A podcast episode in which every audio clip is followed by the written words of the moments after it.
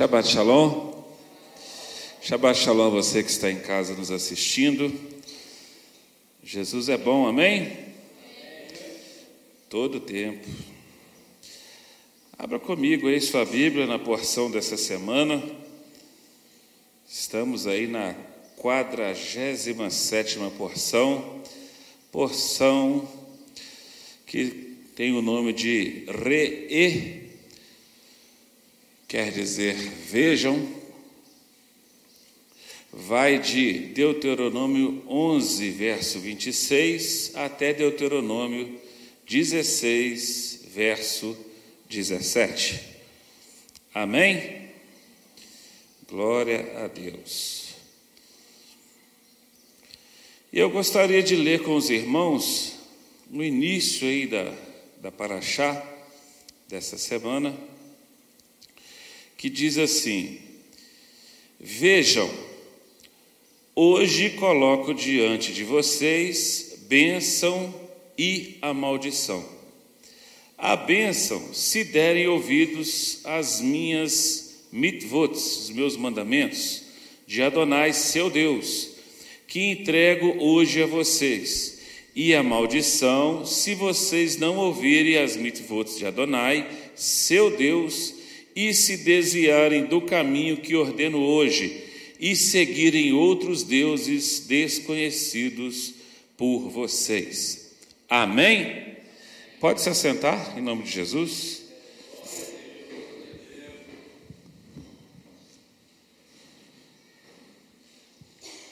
Deixa eu só terminar de me ajeitar aqui.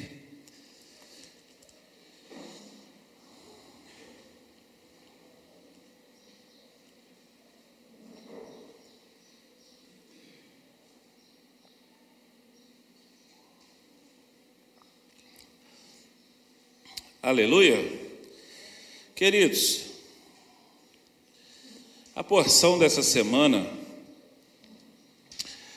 está excelente. Diga glória a Deus. A de semana passada também estava, a de semana que vem também vai estar. Aleluia. E eu queria dar um pequeno resumo, assim, bem, bem resumo, bem pincelado assim para vocês, sobre a porção, porque ela é riquíssima em informações. E devido à idade, eu tenho que botar o óculos na cabeça para me ler as letras miúdas, porque esse aqui é para longe. Então agora vocês estão embaçados e a letra está legal. É, no capítulo doze, o Eterno vem aí a, através, né, do teu servo, a lembrar, né, para o povo o que, que eles devem obedecer, o que, que eles devem fazer. Ele diz que ele entrega as leis e regras que o povo deve obedecer na, na terra que Adonai, o Deus dele, o Deus dos antepassados, dará, deu a vocês. É, no verso seis, ele vem falando, ensinando para o povo, lembrando o povo mais uma vez, né? Levem as suas ofertas, os seus sacrifícios, ofertas queimadas e sacrifícios, e seus décimos, quer dizer dízimos, postos de lado para Adonai. As ofertas que derem, as ofertas prometidas e as ofertas voluntárias, e o primogênito do gado da ovelha, você e sua casa comerão ali na presença de Adonai. Ou seja, o Eterno aqui está dando uma instrução, lembrando o povo também sobre como fazer, como entregar o seu dízimo e de que forma entregar a décima parte dos seus bens. Aleluia! No verso dezesseis aí do mesmo capítulo, o Eterno vem lembrando ao seu povo aí, né? Não comam sangue, derramem no solo como água, não comam em sua propriedade a décima parte dos grãos do vinho novo ou do azeite de oliva separado para Adonai. Ou seja, o que separou para Deus é para comer na presença de Deus. Então, se você separou algo para o Senhor, se o Espírito Santo tocou em alguma coisa para você, não deixe de fazer, não demore a fazer, mas faça na presença de Deus. Reforçando aí, não comer sangue, né? Nessa porção, o Eterno vem lembrando ao povo aí. No capítulo treze, perdão, no verso vinte e três do mesmo capítulo doze, ele fala de novo: cuidem apenas de não comer o sangue, pois o sangue é a vida, e vocês não devem comer vida com a carne. Aleluia! No capítulo treze, é um mandamento muito específico para a igreja, e que, pela falta de estudo, pela falta de aplicação de lideranças, o Eterno diz para o povo: cuidem de fazer tudo o que ordena a vocês, não acrescentem nada, nem retirem nada. Imagina bem se toda a igreja observasse esse mandamento, não é? Nós deixaríamos de ter tantas coisas de homens no meio da casa de Deus. As pessoas acrescentam coisas, acrescentam ideias, acrescentam pensamentos e tiram aquilo que é santo, tiram aquilo que deve ser ensinado ao povo, para que o povo venha ter o quê? Estrutura, para que o povo venha ter força, tutano, para aguentar o dia a dia. Então, ou seja, como eu disse para minha filha, o que o, o papai quis dizer é assim: meus filhos, não inventem moda, faz o que eu mando e pronto. Não inventa moda. Aleluia! E nós vamos seguir aí então com o nosso resumo. É, no capítulo quatorze, no verso vinte e cinco, diz assim: convertam convertam o décimo dos produtos em dinheiro. Aqui é o seguinte, deixa eu ler um pouquinho antes.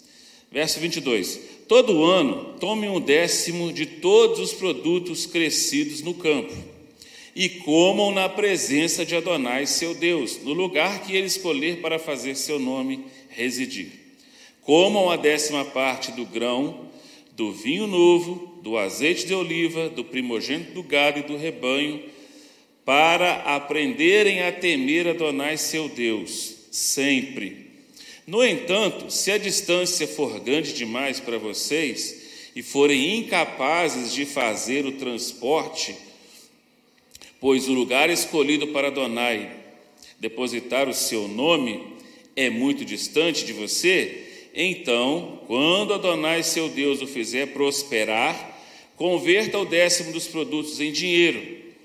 Levem o dinheiro com vocês, dirija-se ao lugar escolhido por Adonai, seu Deus, e troque o dinheiro pelo que desejarem: boi, ovelha, vinho, outras bebidas inebriantes, ou qualquer outra coisa que quiserem, e comam ali na presença de Adonai, seu Deus, e alegrem-se vocês e sua casa.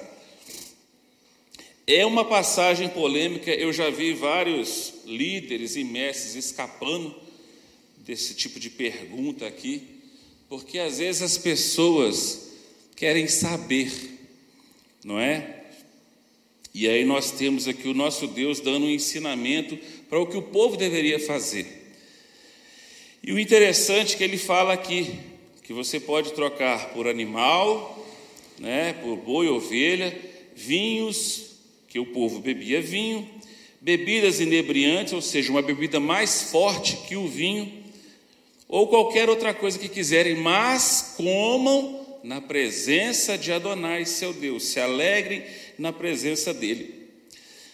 E aí existe uma polêmica no meio do povo cristão, no meio do povo evangélico hoje, que é a seguinte: às vezes você tem alguém na sua família, ou que bebe, ou que fuma, e às vezes a gente impõe para a pessoa parar com o vício para se converter. Eu vejo isso como um erro. Por quê? porque quem faz a limpeza é Deus, é Deus que limpa. Agora, se eu entro e coloco uma barreira para aquele que, que eu quero que se converta, eu estou atrapalhando a conversão dele. Ah, não, o meu, o meu, o meu parente bebe, ele tem que parar de beber para ele ir para a igreja. Você já impôs uma condição, ou seja, na cabeça do ouvinte, ele pensa assim, poxa, para Deus me aceitar, eu tenho que tirar o meu vício. Mas e se eu não tenho força para tirar o meu vício? Entende isso? Se a pessoa não tem força, alguns têm, outros não têm. Então, isso não deveria ser uma, uma imposição para o cristão colocar para aquele que tem esse problema, seja com o, o vício de, do, do tabaco, né, do cigarro, ou seja com o vício de bebidas, com drogas, ou outra coisa. Não, vão comigo, vem comigo. Agora, o que vai acontecer dali para frente é Deus que vai fazer, porque o, meu, o poder que eu tenho para curar alguém é zero, mas o poder que eu tenho clamando a Deus para que cure é cem por cento. Entendam isso? Mas aí a gente taxa essa barreira para a pessoa. Não, deixa ela, deixa ela. Ela quer beber? Quer, então deixa ela beber. Pastor, que isso, você vai escandalizar? Que escandalize, a palavra me diz isso. Que escandalize. Mas quem vai limpar é Deus. Então traga aquele que você gosta, que você, aliás, convide pelo menos, né? Convide pelo menos o seu parente, o seu irmão, o seu vizinho que fuma, que bebe, que faz sei lá o quê, para vir para a casa do Senhor. Pode ser que um dia ele venha. E um dia aqui dentro Deus pode fazer a limpeza. O nosso pastor já teve experiência com isso. Nosso pastor já orou uma vez aqui dentro dessa casa para um irmão viciado em, em drogas químicas, e ele foi liberto aqui dentro. Então, primeiro não foi taxado para ele se limpar lá fora, não. Ele veio do jeito que ele estava, né, transtornado, e aqui, através de uma oração, Deus fez todo o mover e mostrou do que ele é capaz de fazer. É isso que nós temos que ver, porque a porção dessa semana nos diz assim, vejam, vê o que? Primeira coisa, vê o que, que Deus pode fazer pela sua vida, vê o que, que Deus pode fazer pela vida do próximo, está entendendo? Às vezes você pode pensar assim, ah, o pastor está falando isso porque ele está passando com problemas com o irmão dele. Eu não tenho só um irmão com problemas de bebida. Eu tenho um irmão com problemas de bebida, eu tenho um irmão com problemas de crack. Então, eu não posso criar barreira para todo mundo, não. Se eles quiserem vir, eu convido que venham. Mas aqui dentro, é Deus é que vai fazer a obra. Porque outro dia, foi falado aqui, por mim, pelo pastor Maico, já foi falado aqui, Deus não tem rival. Não importa, Deus não tem rival. Importa é que a pessoa que Deus quer tratar, abra o coração para ele tratar. Então, uma coisa que eu queria tratar nesta manhã era é, é essa barreira que nós deveria, devemos quebrar, de impor para os nossos irmãos que têm problemas com bebidas ou com algum vício. Essa frase que nós temos, ah, você tem que ir para a igreja para você parar de beber. Quem já ouviu isso alguma vez? Eu já ouvi isso várias vezes. Fulano tem que ir para a igreja para parar de beber. Porque você não bebe, isso te gera incômodo, não gera? Só que o incômodo que gera em você, em Deus não é o mesmo incômodo. Deus não está incomodado porque eu bebo ou eu fumo. Deus quer me libertar, para que eu tenha liberdade para fazer aquilo que for bom para mim e que agrade a Deus, ou que eu possa fazer com santidade, porque Deus manda o povo dele se alegrar na presença dele. Meu irmão, minha irmã, se alegrar não é contar piada, não. É quando os nossos irmãos judeus festejavam, eles se alegravam no vinho.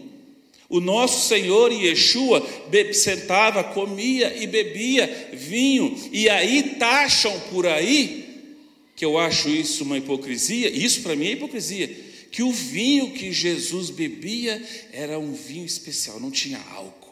Não, espera aí, vinho é vinho, suco é suco. Essa hipocrisia tem que cair por terra no meio do povo. Pastor, então o senhor está liberando a bebida? Não estou liberando bebida, de jeito nenhum. Se você não tem controle sobre ela, nem chegue perto. Não chegue perto, não beba. Eu não estou aqui liberando, eu não estou aqui pregando, fazendo uma, é, aquele, esqueci a palavra, apologia à bebida. Eu não estou fazendo uma apologia. Se você já teve um problema antes e se libertou e não tem domínio, não beba. Não beba, eu não estou fazendo apologia, mas eu não posso negar que na palavra eu vejo os meus irmãos nas festas fazendo uso de bebida, em casamento. E Yeshua transformou várias talhas de água em vinho. Entendam isso? Então, amados, joguem por terra essa barreira. Fulano tem que vir para Jesus para parar de beber. Fulano tem que vir para Jesus. O que vai acontecer depois é com Jesus. Então, aceite o cheiro do cigarro, que é ruim, eu não gosto. O cheiro do álcool, que também é ruim, aquele bafo, né? Mas quem vai fazer a obra é Deus. Não é Deus que cura, é Deus que liberta. Aleluia. Glória a Deus. E o tema que eu escolhi para essa manhã é um tema que eu já usei e eu vou usá-lo novamente. O tema da porção é poder para. Eu já dei esse tema esse ano e estudando essa porção me veio esse tema. Eu falei, eu já dei, mas eu vou colocar de novo, porque ele está aqui na minha mente. Poder para quê, pastor? Poder para ver o que está diante de você. Poder para ver quem é o seu Salvador. Às vezes você segue, você é servo de Yeshua, segue ele e não sabe quem ele é, não sabe do que, que ele é capaz de fazer na sua vida. E Yeshua é capaz de fazer tudo, tudo aquilo que você imaginar, ele é capaz de fazer, ele pode fazer. Tudo, tudo, tudo que você imaginar, ele pode fazer. Então, o Senhor vem falar para nós: vejam, vejam, hoje coloco diante de vocês a bênção e a maldição. Ele está te dando um poder para ver. Olha aqui, ó, o que, que eu estou colocando? Poder de escolha. Na sua frente tem bênção e tem maldição. Está aí. Deuteronômio vinte e oito vai, vai falar assim: escolham. Depois ele vai dar a dica: escolhe a bênção. Está entendendo? Só que aqui, ó, no verso, no capítulo doze, no capítulo onze, no finalzinho dele, o Senhor já vem adiantando isso.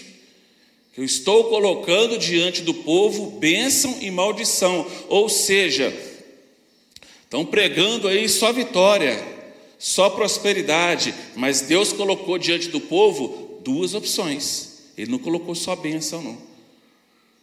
Ele colocou a bênção, que é boa, mas colocou a maldição para aquele que não quer obedecer. Então você tem o poder de escolha. Qual é o seu poder nessa manhã? O que, que você vai escolher? Você nessa manhã tem poder para quê? Para escolher obedecer a Deus ou para escolher viver do jeito que você acha que deve viver? A opção está aqui, não tem outro caminho, ou é um ou é outro.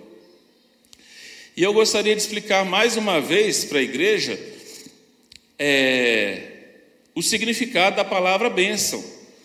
Bênção, né, o costume que nós temos aí dos antigos de chegar e pedir bênção, pai, bênção, mãe, isso é um costume antigo. Mas na Bíblia nós vemos os patriarcas abençoando. E abençoar é conceder poder para, para ser bem sucedido, para que você obtenha êxito naquilo que você vai fazer. O patriarca, ele passava esse poder para o primogênito dele, ele abençoava e concedia poder para aquela pessoa ser abençoada, ser bem sucedido. Então, o que que é bênção? É receber poder. Quando eu abençoo alguém, eu estou concedendo poder para ela. Então, é muito importante nós sabermos o que que é abençoar alguém. falar com a pessoa, dizer palavras abençoadoras, não é? Você ali, ó, lançar sobre ela coisas boas. Nós temos que entender isso, temos que ter isso bem firmado na nossa cabeça. Então eu gostaria de lembrar quando ali em Gênesis vinte e sete, vamos dar uma olhadinha em Gênesis vinte e sete, quando Jacó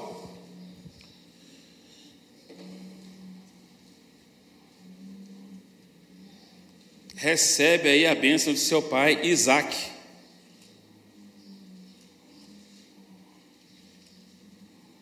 Gênesis vinte e sete, vinte e sete, verso vinte e sete em diante.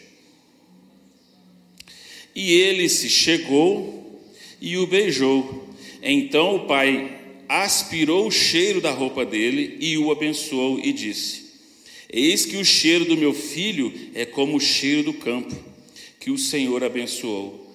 Deus te deu o orvalho do céu e da exuberância da terra, e fartura de trigo e de mosto. O que, que é mosto, igreja? O que, que é mosto? É aquele gostosinho da uva que você sente assim, ó, atrás, ó, que atrás. Sirvam-te povos e nações te reverenciem, ser senhor de seus irmãos, e os filhos de tua mãe se encurvem a ti.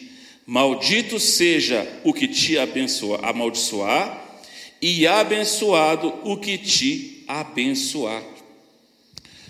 O pai aqui estava passando a bênção da primogenitura para o seu filho, nessa situação aqui que você já sabe o que aconteceu lá atrás.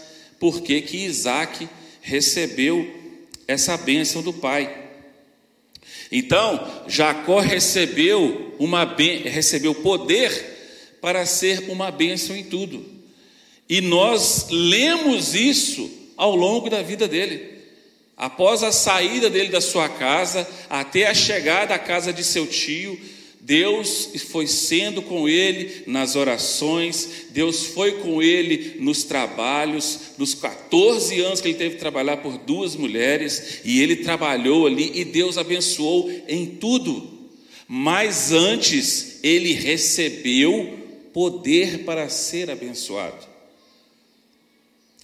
E aí, família Eliahu, nós temos abençoado os nossos filhos? Nós temos estendido a mão e falar bênçãos para ele? Você tem direcionado bênção para os seus filhos? Ah, meu filho é arteiro, meu filho é isso, meu filho é aquilo. É criança, joia, mas você lança palavras sobre ele de bênção? Ou você continua falando que esse menino é impossível, esse menino é muito bagunceiro, esse menino é isso, esse, essa menina é aquilo? Tudo bem que ainda não está na hora do seu filho sair para formar a vida dele, mas ele está crescendo. Então, que tipo de caráter que você está formando no seu filho? O que que você quer ver quando o seu filho estiver da sua altura? Você vai querer ver uma outra pessoa estranha a você? Ou você vai querer ver uma bênção dentro da sua casa, dentro da sua vida, onde você vai poder soltar, saber que ele vai, mas vai voltar, ele vai e não vai aprontar, e não vai trazer problemas para você? Porque o pai aqui, quando o abençoou, Jacó, quando abençoou Isaac e sua mãe o despediu, ele foi, tornou-se a bênção, abençoou onde estava e voltou muito mais abençoado do que saiu.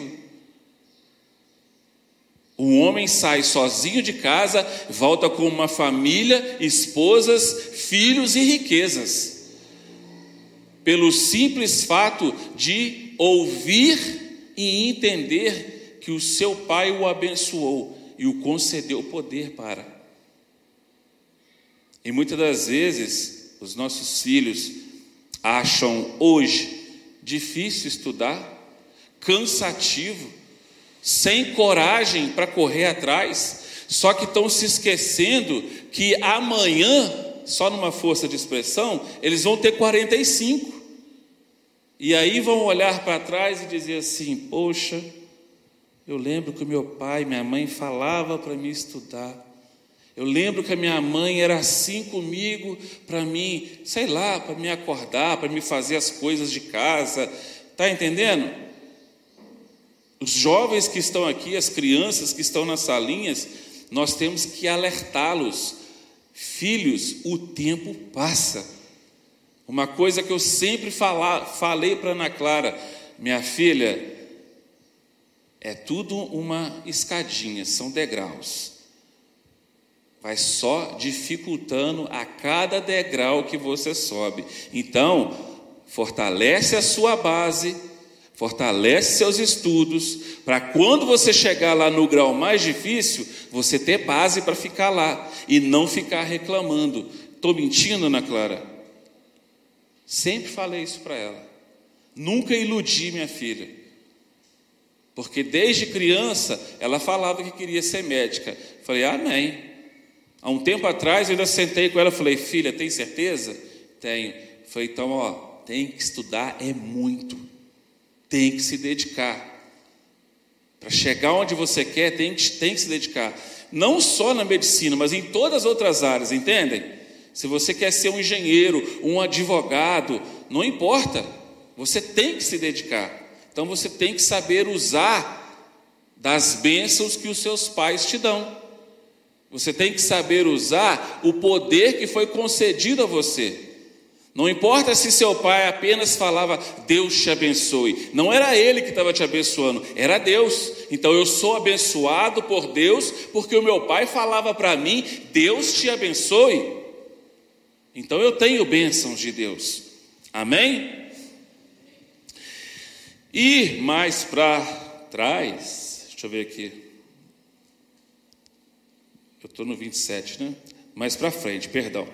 No capítulo quarenta e oito, nós vamos ver também Jacó fazendo a mesma coisa. Capítulo quarenta e oito, verso quinze. E abençoou José, dizendo: o Deus em cuja presença andaram meus pais, Abraão e Isaque, o Deus que me sustentou durante a minha vida até este dia, o anjo que me tem livrado de todo mal, abençoe estes rapazes, seja eles chamado o meu nome e o nome de meus pais, Abraão e Isaque, e cresçam em multidão no meio da terra. O filho recebeu do pai que passou para os seus netos. Não é? Nós vemos aqui Jacó abençoando os filhos de José, nessa passagem aqui de Gênesis quarenta e oito. Então nós precisamos entender o que é que está à nossa frente hoje. O que, que você tem à sua frente hoje como bênção para a sua vida? Isso aqui se ergue aqui quase todas as ministrações. Aqui está a bênção e a maldição. É a palavra de Deus. A Bíblia tem trinta e duas mil, um milhão e meio de promessas. Ela tem isso tudo, mas ela também tem uma advertência. Ela também tem maldição se você não quiser obedecê-las. Então não tem como escapar. Ah, pastor, mas eu não acredito que isso é válido para mim no dia de hoje. Não importa. Em Deuteronômio capítulo treze, o Senhor fala, não acrescente e nem retire. Se você quer retirar, o problema é seu, meu irmão. Mas na hora de se acertar com o Pai, ou na hora de receber bênção, ou a paga pelo seu erro, a palavra vai ter que se cumprir e ponto. Não importa se você crê ou não, não importa se aqui nós cremos e o vizinho fala mal ou desacredita, não importa. A palavra vai se cumprir aqui, lá, lá e em todos os cantos da terra. Vai se cumprir. É muito lindo falar, né? Deus não é homem para que minta, nem filho do homem para que se arrependa. Por isso mesmo, crente, Jesus fala, por suas palavras você será culpado. Você não vivia dizendo que eu não sou homem para que minta? Então, eu disse para obedecer, não obedeceu, vai ter que pagar agora, porque eu não minto e não me arrependo. Não é porque você é bonitinho, tem um apelido carinhoso de pandinha, que eu vou deixar você passar batido, não. Está ensinando, tem que fazer. Aprendeu, tem que fazer. Entende isso? Como, como já foi dito aqui várias vezes, e eu quero repetir mais uma, não é só pastores que tem que viver o que ensina, que não. A igreja tem que se esforçar para viver o que é ensinado na igreja. Senão você está aqui só de corpo presente. E aqui não é velório. Velório é que é lugar de corpo presente. Só corpo. Aqui temos pessoas, seres humanos, servos de Deus. E eu tenho certeza que em todos que estão aqui, Deus já tocou de alguma maneira. Deus já fez algo sobrenatural. Não importa o que você está passando agora, Deus já fez algo na sua vida. Deus já fez. Amém? Então a gente precisa entender o que, que está na nossa frente. Vejam. Ei, vejam. Vejam, vejam o que está na sua frente. Leia, reflita. Ai, glória a Deus.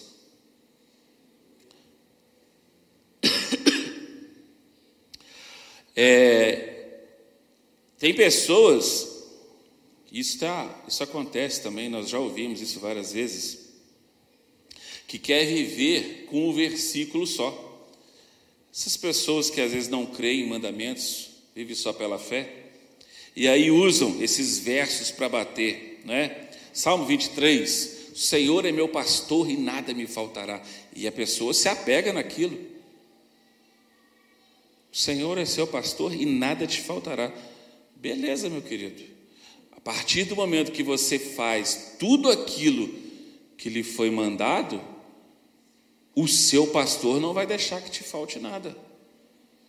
Mas apenas viver com um verso, o verso primeiro do Salmo vinte e três, e achar que Deus vai fazer tudo, meu irmão, você está enganado. Tudo eu posso naquele que me fortalece, né? Filipenses quatro, treze. Tudo você pode. E aí as pessoas hoje, meus queridos, não se enganem, estão usando Filipenses quatro, treze para fazer tatuagem, porque tudo eu posso. Isso é só a pontinha do iceberg que afundou um certo navio aí. É só a pontinha. Tatuagem é só um meio para me bater no cristão que ainda faz tatuagem no dia de hoje e fala que não tem nada a ver. Sabe o que, que mais me dói? É às vezes um líder falar assim: bom, eu não faço não, que para mim eu acho que esteticamente não fica legal. E aqui eu não estou citando o nome de ninguém, mas se você quiser. Espera aí, gente. A palavra diz para a gente não fazer marca no corpo. Nessa porção aqui mesmo, nos lembra disso. Fala para não fazer marcas, fala para não cortar o cabelo de forma que um povo aqui fazia. Nos lembra. E aí, uma pessoa na posição de líder não tem pulso o suficiente para falar assim: isso é errado. Aqui está dizendo, ó, Levítico está dizendo para não fazer marcas pelos mortos na nossa carne. Ou então querer dizer que, ah, e quando envelhecer, como é que vai ficar? Gente, não tem como.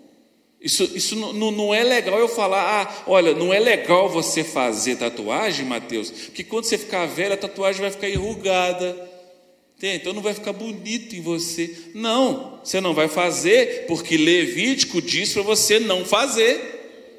Deus não se agrada. Não é porque não vai ficar legal, ou não é que para você não tem nada a ver, é para não fazer e ponto. Então, tudo posso naquele que me fortalece tem uma base antes de Paulo. Antes, quando Paulo falou essas palavras, ele ensinou antes, e nós já estudamos isso aqui. Então ele falou sobre todas as coisas que ele passou, fome, dificuldade, não é? E depois ele fala, e tudo isso ele passou com Deus. Então Paulo também nos ensina, olha, eu passei dificuldade, eu passei por coisas, mas vamos colocar pastor Vitor falando, eu passei por coisas que vocês vão passar em dois mil e vinte e dois, tá? Fome, frio, passei tudo, mas ó, tudo eu estava com Deus, então tudo eu posso no Deus que me fortalece, nas dificuldades que eu passei. Então nós estamos passando dificuldades nos dias de hoje, nós passamos, enfrentamos problemas nos dias de hoje, sim, mas se estamos com Deus, tudo nós podemos, porque Deus nos fortalece. É Ele que te dá uma levantada no dia que você está baqueado, você está ali, meio jururu, meio chororô, com alguma situação, mas aí você lembra que você tem um Deus forte, e Ele vai, levanta filho, eu estou aqui, eu estou contigo. É bonito falar que você está no deserto e Deus está contigo passando. Ele passou mesmo com o povo no deserto. É legal falar isso, show. Mas e quem está passando? O detalhe é, quem está passando está ciente de que Deus está com ele? Quem está com câncer está ciente que Deus está com ele passando pelo câncer? Quem está num leito de hospital está ciente que Deus está ali? Entende? E isso tem que ser firmado na cabeça daquele que está passando ou que pode vir a passar por essas dificuldades. Aleluia! E nós temos que saber também que Deus colocou maldição para nós. Que é isso, pastor? Agora, alguém vai querer me tampar o sapato? Não, não é? Ai, ai, só, só ela vai entender mesmo, aleluia. Então nós temos que entender que Deus colocou maldições para nós. Se Ele fala que aqui está a bênção e a maldição, então tem que ter maldição escrita na palavra, não tem? Então vamos ver se eu acho alguma coisa aqui. Gênesis nove, vamos lá em Gênesis nove, opa! Gênesis nove, vinte e cinco, verso vinte e cinco. Aqui não é necessariamente Deus, nós estamos falando aqui de Noé. É, naquela situação onde depois que Noé sai da arca, né, e planta a sua vinha e bebe o suco da uva e fica tonto. Ele plantou a vinha, preparou ela, né, ela fermentou e Noé tomou uns gorozinhos. Ficou ali peladão na tenda e dormiu, porque a bebida faz essa, essa coisa com o ser humano, ela acalma ele, dá um soninho quando a pessoa bebe demais, né? E Noé deitou, e o filho foi lá, viu e fez o que ele fez, e quando ele acordou ele disse, maldito seja Canaã, seja servo dos servos, a seus irmãos. E aí ele segue aqui, ó, vinte e sete.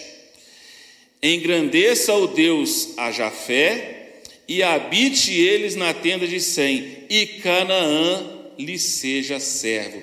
Ou seja, repetidamente, o pai aqui, nós vemos aqui um pai abençoando um filho, e nós vemos aqui outro pai amaldiçoando o outro filho por causa dos seus erros. Amém? Vamos lá, mais um pouquinho no início da Bíblia, então. Então vamos achar agora o nosso... A situação da serpente. Outra consequência, por não se importar com a bênção. Perdão, Gênesis vinte e sete de novo. Depois é lá o... O três.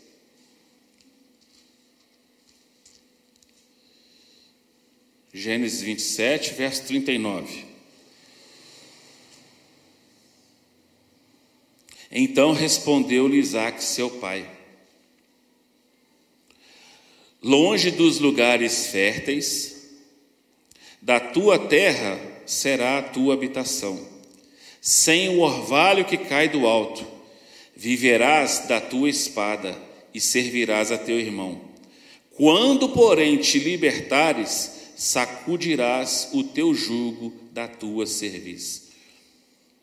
Vocês lembram da bênção do irmão? O pai, Esaú, fala assim: o senhor só tem uma bênção? O senhor não tem nada para mim? E aí o pai, Jacó, abençoa o seu filho com tudo oposto ao que deu para Isaac. E aí vai nos dizer assim: viverás da tua espada e servirás a teu irmão, a teu irmão. Quando, porém, te libertares, sacudirá o seu jugo da tua cerviz. Quando eu li isso, o entendimento que eu tive dessa libertação de Esaú aqui, sabe quando seria? Quando ele parasse, quando ele retirasse de dentro dele o desejo de matar Isaac. Porque no verso quarenta diz assim: e passou Esaú de ah, perdão, Jacó, né? E passou Esaú a odiar Jacó por causa da bênção com que seu pai o tinha abençoado, e disse-lhe consigo: próximos os dias de luto do meu pai, então matarei Jacó, meu irmão. Ele recebe a bênção e olha a sabedoria que Deus dá para o pai dele. No final dela, você só vai sacudir, tirar o peso de você quando você se libertar. Ou seja, quando sair de dentro de você o desejo de matar seu irmão. E lá na frente, continuando a ler a palavra, nós vamos ver o relato do encontro dos dois, não é? O irmão dele ali com medo de encontrar Esaú e de ser morto por Esaú, que sabia que o irmão tinha jurado de morte, né, como nós dizemos hoje, e aquilo não acontece. Esaú ali o abraça, o beija e os dois se reconciliam. Ou seja, olha quantos anos Esaú carregou um peso por querer matar, tirar a vida do irmão. Nós vemos lá no início um irmão matando o outro, Deus vendo, aconselhando, mas deixando acontecer. Nós vemos aqui o pai abençoando Jacó, Isaac abençoando Jacó. Eu estou confundindo? Não, né? Não. Nós vemos o pai aqui abençoando e Esaú ficando durante anos com esse peso, mas não dando cabo do irmão e se libertando no final, porque a palavra foi lançada sobre ele: você só sacudirá o teu jugo da tua cerviz quando te libertares. E para mim não tinha outra prisão a não ser o desejo de matar o irmão dele. Aleluia, glória a Deus. E Yeshua também disse alguma maldição? Yeshua proferiu maldição na palavra, gente? Se você pode, abra comigo Mateus vinte e um.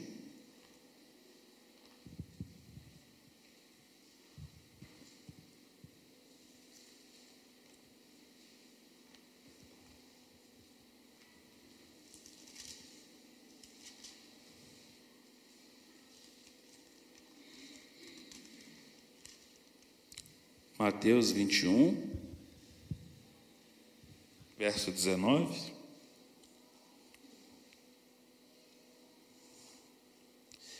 E vendo uma figueira à beira do caminho, aproximou-se dela, e tendo achado senão folhas, disse-lhe: nunca mais nasça fruto de ti. E a figueira secou imediatamente. E aí nós seguimos o relato aí que os discípulos ficaram ali, não é? Todos é, impactados, porque a figueira secou. E nós já ouvimos a explicação sobre essa figueira, porque ela aparentava uma coisa, mas não era. Muitas pessoas falam: ah, não era o tempo de dar frutos. Tá, não era o tempo de dar frutos. Mas quando ele olhou para o, o pé do fruto, ele viu que ela aparentava ter frutos. E chega lá, não tinha fruto. Ele falou, uai, você aparenta ser crente, mas não é crente? Você aparenta dizer ser servo de Deus, mas serve a demônios? Então ninguém quer ouvir esse tipo de palavra, ninguém quer ouvir esse tipo de maldição. Então nós vemos também o nosso Senhor fazendo uso dessa palavra, porque está na palavra de Deus, bênção e maldição. Aleluia! Só que, porém, o nosso Senhor se fez maldição por nós. De que forma? Na cruz do Calvário. Ele foi crucificado por nós. E Deuteronômio vinte e um diz: ser maldito todo homem que for pendurado no madeiro. E a crucificação, ela é interessante, amados, pelo seguinte fato: é a pessoa que está lá é amaldiçoada e aquele ato, aquela situação ali, ela era muito vergonhosa, porque você lê nos evangelhos que eles disputavam o quê? As vestes do Senhor. Então, como que ele estava lá na cruz? Ele não estava com um paninho enrolado, não. Se você for estudar direitinho sobre crucificação, lá em Jerusalém, no tempo de Yeshua, a crucificação era, a pessoa estava nua, com as vergonhas à mostra. Isso era vergonhoso. Olha o nível que o seu Salvador, que o meu Salvador, se colocou a nosso favor. Ao nosso favor. A crucificação, além de ser maldição, era muito vergonhosa, porque a pessoa ainda estava viva quando era crucificada, depois que ela era morta. Então eles arrancavam a roupa, levantavam a pessoa e ela estava ali, nua, perante todos os outros, perante todos aqueles que os condenaram. Muito vergonhoso. E nós vemos nas porções, na construção do tabernáculo, na construção das vestes, Deus pedindo resplendor e glória na veste do sacerdote, calção para que não fosse vista-lhe as vergonhas. Então Deus pede glória e resplendor para a veste de um sacerdote, um mestre, o sumo sacerdote. E o nosso sumo sacerdote se fez maldição por nós na cruz do Calvário. Mas aí, como você já conhece a história do nosso Senhor, santo e perfeito, a morte não pôde contra ele. Por quê? Porque o nosso Deus não tem rival. Se ele mandou um filho que seria perfeito, ele foi perfeito. Ele é perfeito até os dias de hoje. E até os dias de hoje, ele continua nos dando poder para obedecê-lo, poder para vê-lo, poder para segui-lo.